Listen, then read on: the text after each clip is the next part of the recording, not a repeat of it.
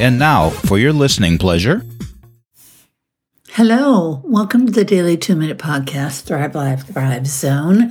I'm Carol Sanick, author, life coach, and a high value woman. And the purpose of my podcasts is to add high value to your life. Are you ready?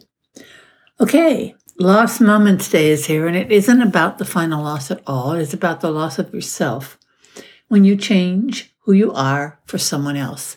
I did that recently because someone would grimace if I cursed. I totally understand cursing makes some people grimace, and while there was a time when my language wasn't as salty as it is now, changing it at this time of my life just didn't sit well with me. For example, I follow a page on the Book of Face where this gal who has over a million and one half followers drops curse words all over the place, and she comments if you don't like her language, leave her page. I like what she writes. Her curse words don't bother me, mostly because I see them as words and I don't put meaning behind them. This morning, though, I thought about how I changed, and I was peeved that I made changes for someone else. Did I lose some of who I am? Yes. Am I going to go back to who I was? No.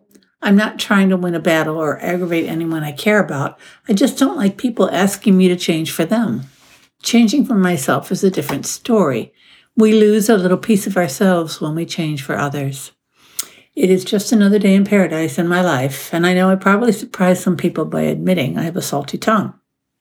But you see, I am also very careful and thoughtful about my use of salty words. Next episode is Soul Talk Day.